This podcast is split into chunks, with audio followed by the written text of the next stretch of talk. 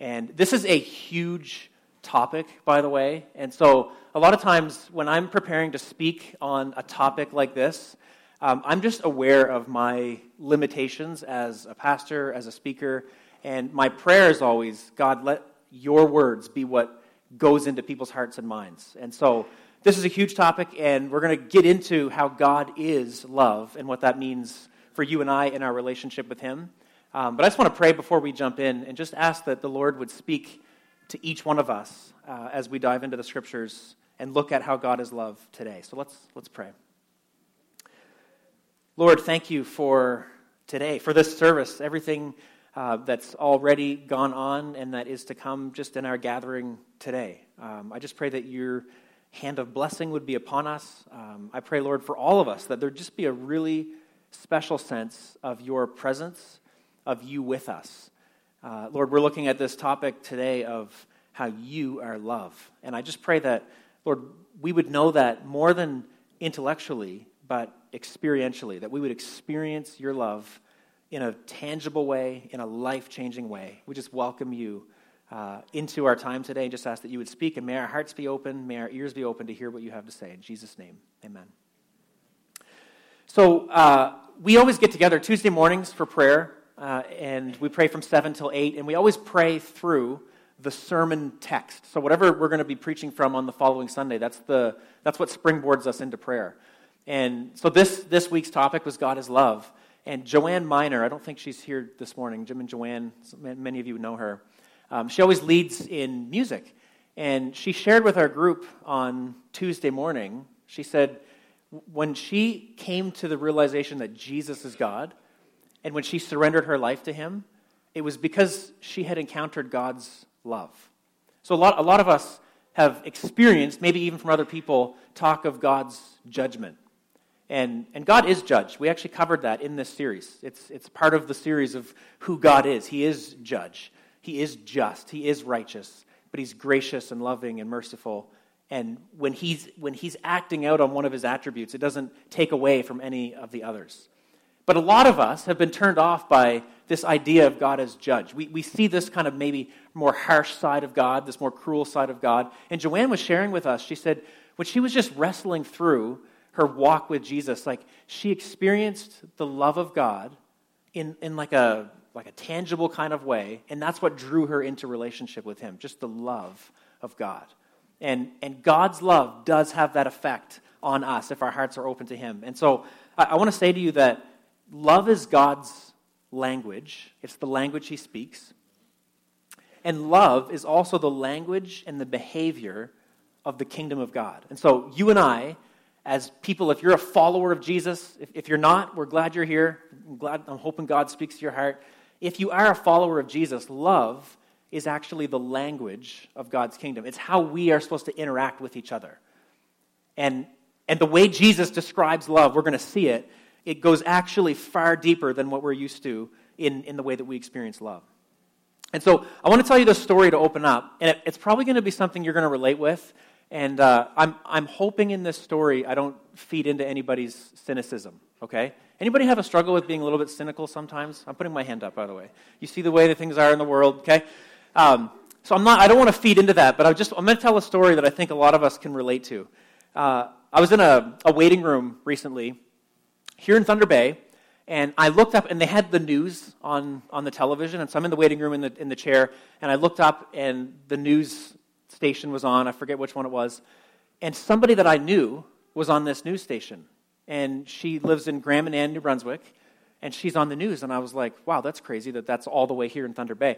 Well, back a few months ago, this woman, her name is Susan, she was on a flight from Vegas to Montreal.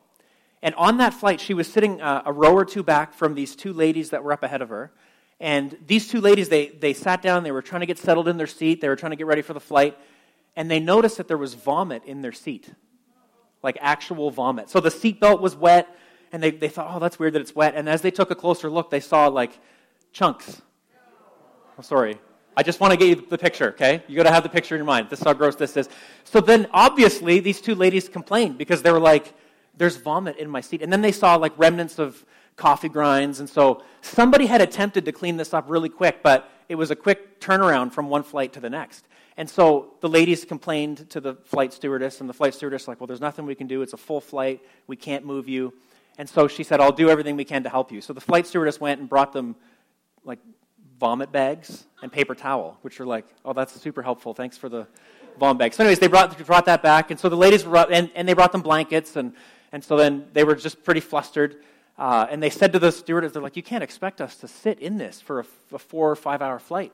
And so anyway, the stewardess went away, and a few minutes later, right before the flight was about to take off, the pilot walked back, and he got down eye level with these two ladies, and he said, you've got two options. He said, you've been rude to the flight attendant, and you've made a scene. So your two options are, you can leave the airplane and pay for your own flight back to Montreal on your own dime, or we'll escort you, and we'll put you on a no-fly zone. So they left. With like they didn't want to be on a no-fly zone, so they get up and left or whatever.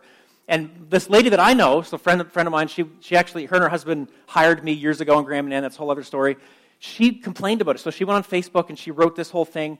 And there was, I think I wrote it down, she had thousands of people shared her post, and it went viral. And it got picked up by the news because it went everywhere, all over the country. And eventually the airline apologized for what they did, and they went and found these two ladies or whatever.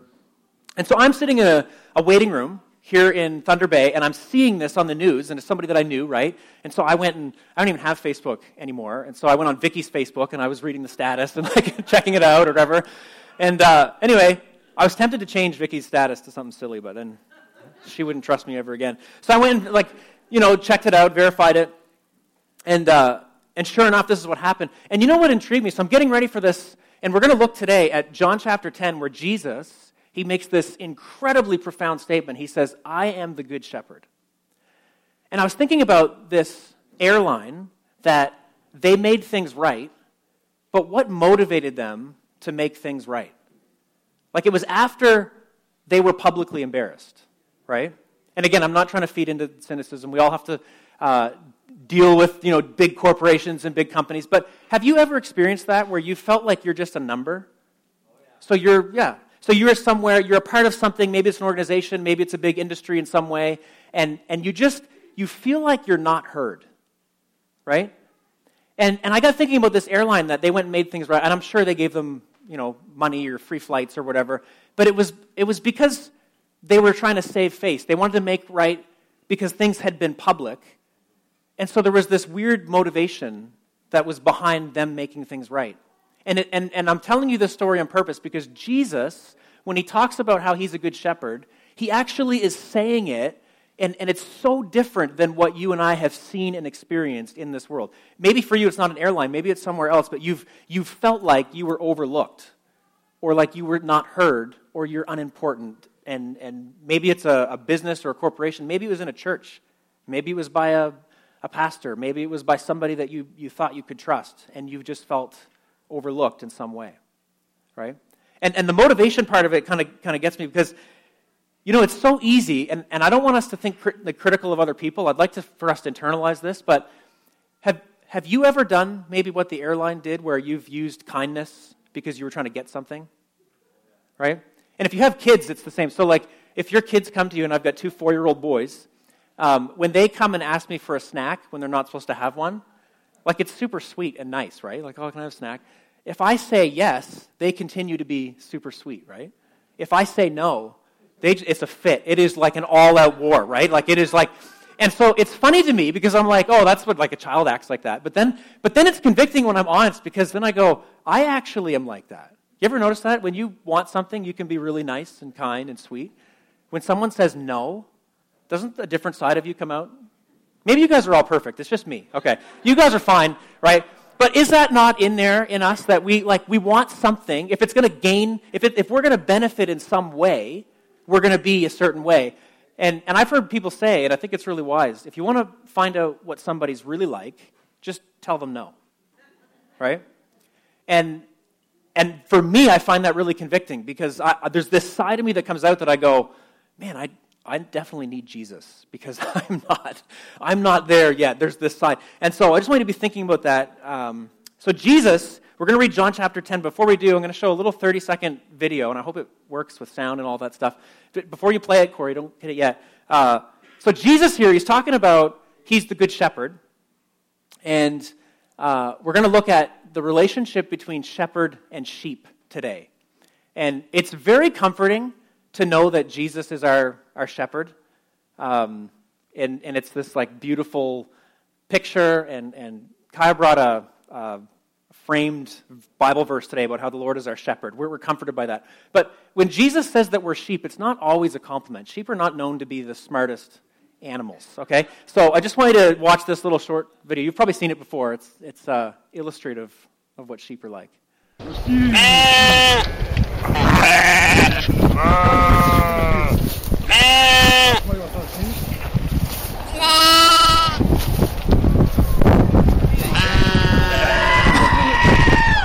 С этой стороны, против солнца.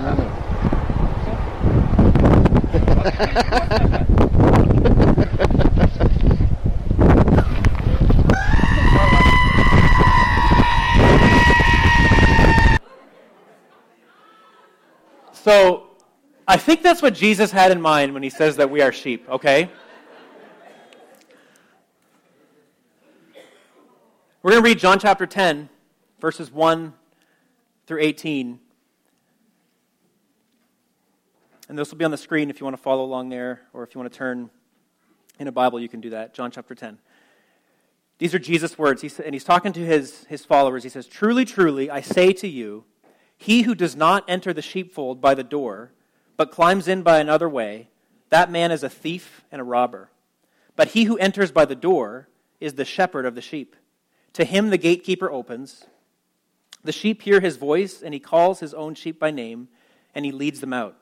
When he has brought out all of his own, he goes before them, and the sheep follow him, for they know his voice. A stranger they will not follow, but they will flee from him, for they do not know the voice of strangers." This figure of speech Jesus used with them, but they did not understand what he was saying to them. So Jesus again said to them, "Truly, truly, I say to you, I am the door of the sheep. All who came before me are thieves and robbers, but the sheep did not listen to them. I am the door. If anyone enters by me, he will be saved, and will go in and out and find pasture. The thief comes only to steal and kill and destroy. I came that they may have life and have it abundantly. I am the good shepherd. The good shepherd lays down his life for the sheep. He who is a hired hand and not a shepherd, who does not own the sheep, sees the wolf coming and leaves the sheep and flees, and the wolf snatches them and scatters them. He flees because he's a hired hand and he cares nothing for the sheep. I am the good shepherd. I know my own, and my own know me, just as the Father knows me, and I know the Father. And I lay down my life for the sheep. And I have other sheep that are not of this fold. I must bring them also, and they will listen to my voice. So there will be one flock and one shepherd. For this reason the Father loves me, because I lay down my life, that I may take it up again. No one takes it from me, but I lay it down of my own accord. I have authority to lay it down, and I have authority to take it up again. This charge I have received from my Father." So Jesus, he's describing to us in this parable, he's talking to his followers, because they were a people back in those 2,000 years ago when Jesus walked the planet. He dealt with people that understood a shepherd lifestyle, what it meant to be a shepherd, what it meant to care for the sheep. And everybody knew the difference between a good shepherd and a bad shepherd. Everybody knew that when a shepherd was taking care of his own sheep, he would lay down his life for their sake. But a bad shepherd, or somebody who was hired, if danger came, they're out. They're not going to stick around to lay down their life for the sheep. And so Jesus is saying to them, he's like, just like you've seen in your life and in your experience, these shepherds, there's good ones, there's bad ones. He's saying, I'm the good shepherd. And in the parable, Jesus makes it clear, you and I, if you're his follower, you're like his sheep. And I'll tell you this, there is nothing better than to be in the flock of Jesus and for Jesus to be your shepherd. If you're not a follower of Jesus today, my desire is that you would hear this invitation. Jesus tells these stories because it's an invitation. He's saying, you can be a part of this flock where I'm your shepherd and I'm a good shepherd. And the reason I opened with the story that I did is because I want to remind us that we've all experienced what it's like to be overlooked, to be treated poorly. Like, we've all experienced that in our lives. And Jesus is comparing the way that he treats his people with what we experience in the world. He's saying, I'm nothing like what you've experienced out in the world. So there's three things today we're going to look at regarding love, and this will be on the screen. So Jesus is talking about his love for his sheep, and he says that love is recognizable, it's genuine, and it's sacrificial. So it's recognizable, it's genuine, and it's sacrificial. So Jesus said in this, what we read, and I'm going to put verses 3 and 5 up here, Corey. He says, my sheep know my voice. He says, the sheep hear his voice, and he calls his own sheep by name, and he leads them out. When he has brought out all his own, he goes before them, and the sheep follow him, for they know his voice. A stranger they will not follow, but they will flee from him, for they do not know the voice of strangers. Do you know there's been recent studies, so within the last few years, this is still true of sheep. I was reading a scholar in preparation for this sermon this week, and he was talking about he had spent some time with a shepherd, and that it is so true that a sheep they don't recognize the voice of a stranger. It's so much so that if you introduce a new sheep to a flock of sheep, that it'll actually run around banging its head against the stone walls for a few days in panic because it doesn't recognize the voice of the shepherd, right? And so you can call a sheep by name. Some shepherds sing songs to the sheep, but it's not the sound of the song. It's not the name of the sheep that it recognizes. The sheep, they actually just recognize the sound of their shepherd's voice. So much so that when somebody comes in and tries to, take the sheep or tries to, distract them from where they're supposed to be, that the sheep will actually panic and chaos will erupt because they don't recognize the sound of a stranger. And Jesus, what he's getting at there is he's talking about you and I, and he's saying, my sheep, those that are part of my flock, they actually recognize the sound of my voice. And so here's where this gets real. So love, it's recognizable. When you and I, as followers of Jesus, face tragedy and difficulties, it's the sound of our shepherd, it's the sound of the voice of Jesus that gets us through these tough times. One of my favorite authors, he talks about, he says, if you study the lives of Christians versus the lives of people that are not Christians, it's not that, Christians don't get in less car accidents than people that are not Christians. Christians don't get sick, statistically, less than people that are not Christians. And what he was pointing out was he was saying that, the difference with Christian is this hope. When Jesus is your shepherd and you recognize the sound of his voice, you hear him saying to you in those times of absolute difficulty and darkness, you hear him saying, I'm with you. You know that one of the greatest testimonies of Jesus being present with us today is when a follower of Jesus goes through some challenge and some difficulty, but going through it looks a bit different because they recognize the sound of their shepherd. And there's this trust. And it's not that you always feel trusting. I'll be the first to tell you and to admit that there's times where I don't feel this deep trust in God, where I question and I go through these difficult times. But what gets me through those really dark times, those difficult times, is the sound of the voice of my shepherd. And what Jesus is saying to his followers, he's saying, my sheep, the ones that are part of my flock, what sets them apart? They recognize the sound of my voice. A stranger's voice they don't recognize. And I would encourage you, and I don't know where you're coming from in your life or what's going on, but to whatever it takes to get yourself to the point where you're just immersed in the scriptures, in God's word, where you gather with other followers of Jesus like you're doing this morning, to get yourself to the point where you're familiar with what Jesus sounds like. Because then, when that happens, and then you're faced with a confusing situation or a voice that's trying to lead you away from God, you'll go, no, that's not the voice of my shepherd.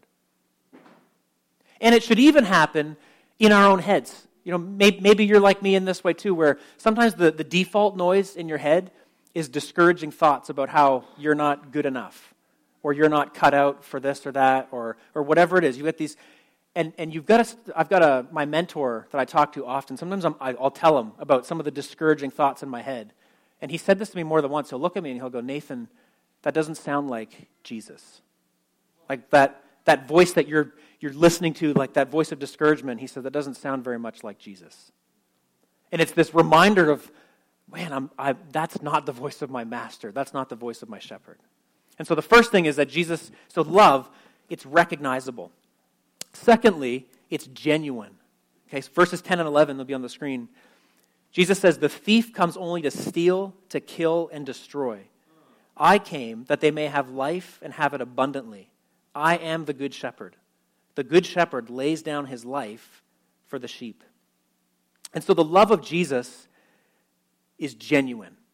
And this year, I think about that opening story that I shared with you. When the airline responded to these two ladies and did something, that's not an example of genuine love. Genuine love loves someone else, whether there's recognition for it or not, whether there's something to gain from it or not. That's what genuine love actually is. And you know, Jesus, in this passage, I'll tell you that as a pastor, this is one of the most convicting things that Jesus ever said, because he makes this statement. So he's talking to his flock, and he's God in the flesh, okay? So if you're a follower of Jesus, you know that. Jesus is the exact representation of God. He came to reveal to us what God is like. If you want to know what he's like, look at Jesus. And you know, Jesus, he makes this statement here. He says, "All who came before me are thieves and robbers." And you know what I think Jesus is getting at there? He's saying a lot of the people that were leaders in the church, they were doing what they did a lot of times for something to gain. You know, and the reason I say this is one of the most convicting passages for me as a pastor is because as a human being, there's this temptation sometimes in what I do to do what I do for myself in some way, right? So if me doing something good makes me look good, then there's like this self-motivation there. You know, or I go to these pastors' conferences and you get asked, like, you know, what's going on in your church? And sometimes you tell stories so that you look good or your ministry looks good. And that's what Jesus is actually rebuking here. He's saying to his followers, he's saying people that have been leaders in ministry and in the church, like they've been thieves and robbers. Like they're doing what they do for self-gain, for self-benefit in some way. And Jesus is saying, he's like creating this new culture, this new community. He's saying, in my kingdom, if you're going to follow me, then when you love somebody, it's a genuine love. It's not because you get anything out of it. It's not because anybody saw you do it. You just love because you love the other person, right? And I would say that probably a lot of us have experienced that love a handful of times in our life where somebody did something for us and we cannot to this day figure out what was behind that, what motivated it. But it's probably rare. But Jesus is saying in his kingdom that things would be different. He's saying, this is the kind of shepherd I am. I don't do what I do because it makes me look good, because it benefits me in some way. It's just because it was good for goodness' sake. It was love for love's sake. It's this genuine love. And Jesus is saying that's the kind of shepherd that he is. And so as a follower of Jesus, for me, like it's convicting as somebody who's in ministry and in leadership. I find it really convicting because I see selfishness in my own heart. I see wrong motivation sometimes. And so when I see these words from Jesus, I'm drawn back. I'm like, God, just make me more like you somehow. Like, get rid of this self-focus.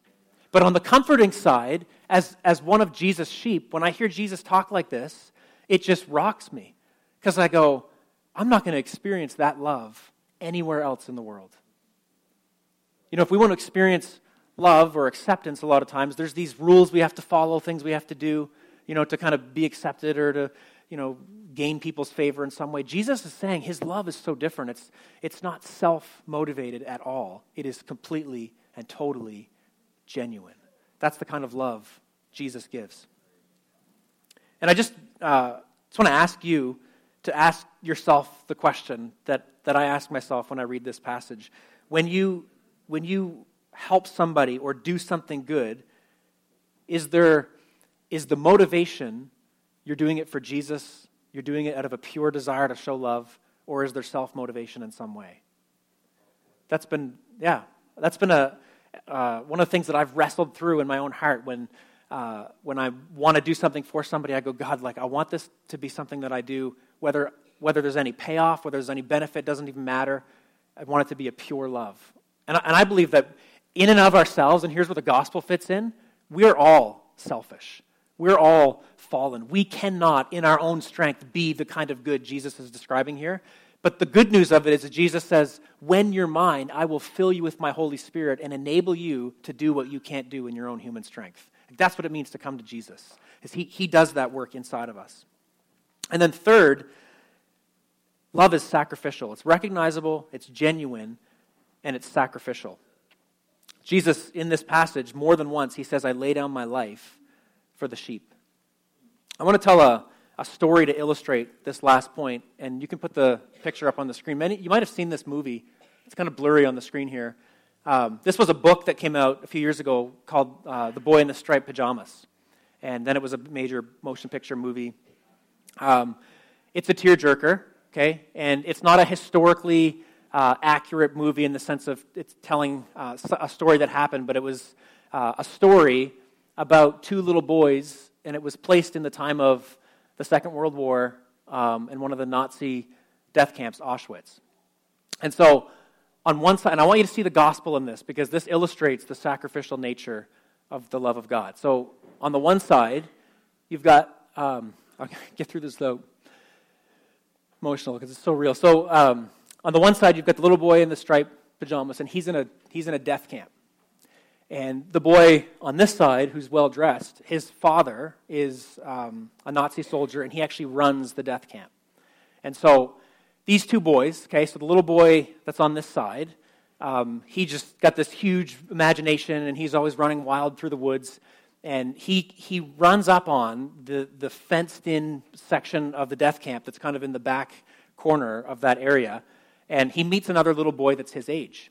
And these two little boys, if you read the book or all the way through the movie, they're unaware of the evil that's going on around them. They have no idea of what's going on with Hitler and the Third Reich and all the stuff that's going on. They're just unaware of it, but they become friends. And the little boy, he's got this teacher through the book and the movie who's trying to tell him about, kind of the philosophy of the soldiers at that time and how evil the Jews are and all this stuff, but it's just not registering. He's got this little friend that he's made that he goes and visits every day. And the little boy that's in the death camp convinces him to come and hang out with him and his friends one day. And so he does. And here's the climax of it, is that on the day that this little boy, who's the son of the German soldier that runs the death camp at Auschwitz, he goes in, he dresses like the little boy in the striped pajamas because he finds him some clothes, and he puts on, those death camp pajamas clothes, and he runs in, and that's the day when they're exterminating the Jewish people in the gas chambers. And so both little boys die. And the scene comes on where the father is like, he's just frantic because the father of the little boy, that's his son, that's not a little Jewish boy, He can't find his son, and he runs everywhere, and he runs up to this spot where these two boys have been meeting, and the little boy's clothes are sitting there on the other side of the fence because he's changed. And he goes down, and he sees all these bodies of people that have been exterminated in the showers, and he realizes that his son was one of those. And it's a jarring part of the movie because these boys were unaware, so it's not like they knew what was going on. But all of a sudden, the father, he's aware of just how evil the institution that he's a part of actually is, because he feels it where his own son has died. And so this is a little bit different than the gospel, but it's similar. And so it's different because Jesus, unlike the little boy that you see on this side of the screen, he knew exactly what he was stepping into, okay?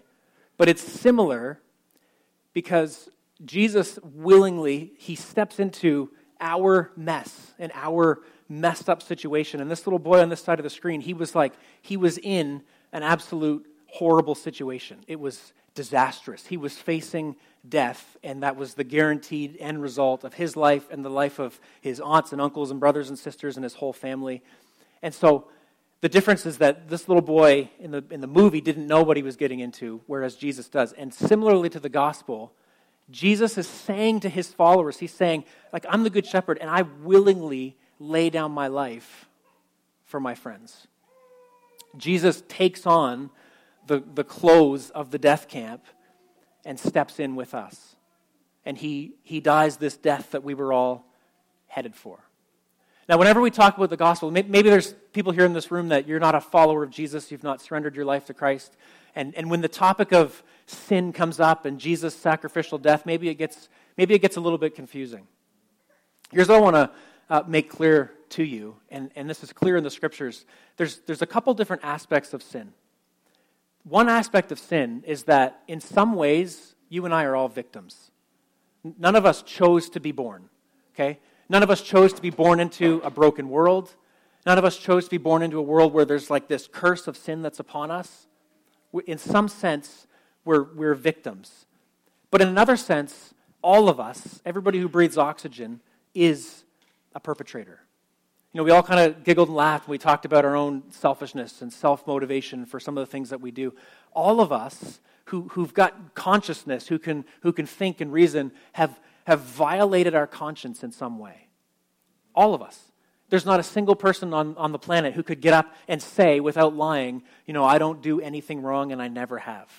All of us. So in a sense, we're all victims. We're born into this curse, and there's this curse over the world because of man's rebellion against God. But then we all engage in things that are wrong or sinful. We violate our conscience in some way, and it's just this big mess. And Jesus, the gospel says this. Jesus, he looks, and he's explaining it here. He's looking at his people, and he says, I'm the shepherd, you're my flock. And when danger comes against my flock, I step in, and I lay down my life on their behalf. So Jesus, that's like what happened when Jesus went to the cross was Jesus, he looked at our miserable state, the fact that we were born into this world where there's sin and it's a mess and, you know, we had no choice in being born. But then we also engaged in things that were sinful. We became perpetrators in ourselves. And Jesus said, you know, I want to give my life on their behalf. And so he steps in and he does it. And what's different in what Jesus did versus what we see in this movie is Jesus, in dying, defeated death. He conquered it. He destroyed it. The reason that Christians, as followers of Jesus, the reason we don't have to fear death is because Jesus' declaration was that he actually defeated death. And when we put our faith in him, when we trust him, we know that we're with him for all eternity. We know that he is our shepherd. And my question to you today, I'm going to bring this to a close, and I have an application I want to give us. But before I do, is my question to you today is, have you, if you're here today and you're not a follower of Jesus, have you heard his voice? And if you have, but when the band comes up to sing, I'm just going to invite anybody that wants to, if you want to come up and pray and surrender your life to Jesus, I want to encourage you to come and do that at the front. And the second application is, if you are a follower of Jesus, are you asking God to enable you to speak the language of the kingdom of Jesus, which is the language of love, in the way that we love and show love to other people? One more verse, a couple chapters later in John chapter 15, verses 12 and 13, Jesus says this to his followers. And so this is one big extended conversation that Jesus is having in the book of John. And he says this to them. He says, this is my commandment, that you love one another as I have loved you. Greater love has no one than this, that someone lay down his life for his friends. And so again, here's the two invitations or applications, okay? So the first one is, maybe today you're hearing his voice and you're like, I just want to surrender my life to Jesus. I've come to believe that he is the good shepherd. And today is a day to do that. If the Lord's stirring your heart, I want to encourage you to do that. Secondly, maybe you're a follower of Jesus, and this whole conversation about love is challenging you. Here's the challenge, and I felt this really strongly as I was preparing for this week. I want to challenge us as a church this week to do an act of love for someone that is in line with what Jesus talks about as love. I remember when I was younger, and all of us. So I grew up in a place that was really similar to Grace Place. And we used to get donations all the time. And as I got older, I thought it was kind of funny because you'd get people that would like bring down an old couch that was gross. And they'd be like, you know, I can't use this, but maybe you guys can give it away to someone, right? And maybe you've done, that's not a bad thing. Take an old piece of clothing or an old couch and give it away. Like that's not a bad thing, okay? It still can be nice. My mom challenged me. I was about to give something away, and she said, Nathan, you know, and it was like a pair of pants or something, and she said, you're giving away a pair of pants that you don't even like. She's like, why don't you give somebody something that you actually really like something that would cost you something? That was love. And that comment, that conversation, she probably doesn't even remember she said that to me, but it stuck with me. And my challenge this week is for all of us, in a simple way, to do an act of love for somebody that just is loving, in line with what Jesus is talking about for love. Like something that would actually cost something. So maybe you typically don't give to somebody who's asking for money. Maybe just saying, hey, can we go to Subway together and have a meal?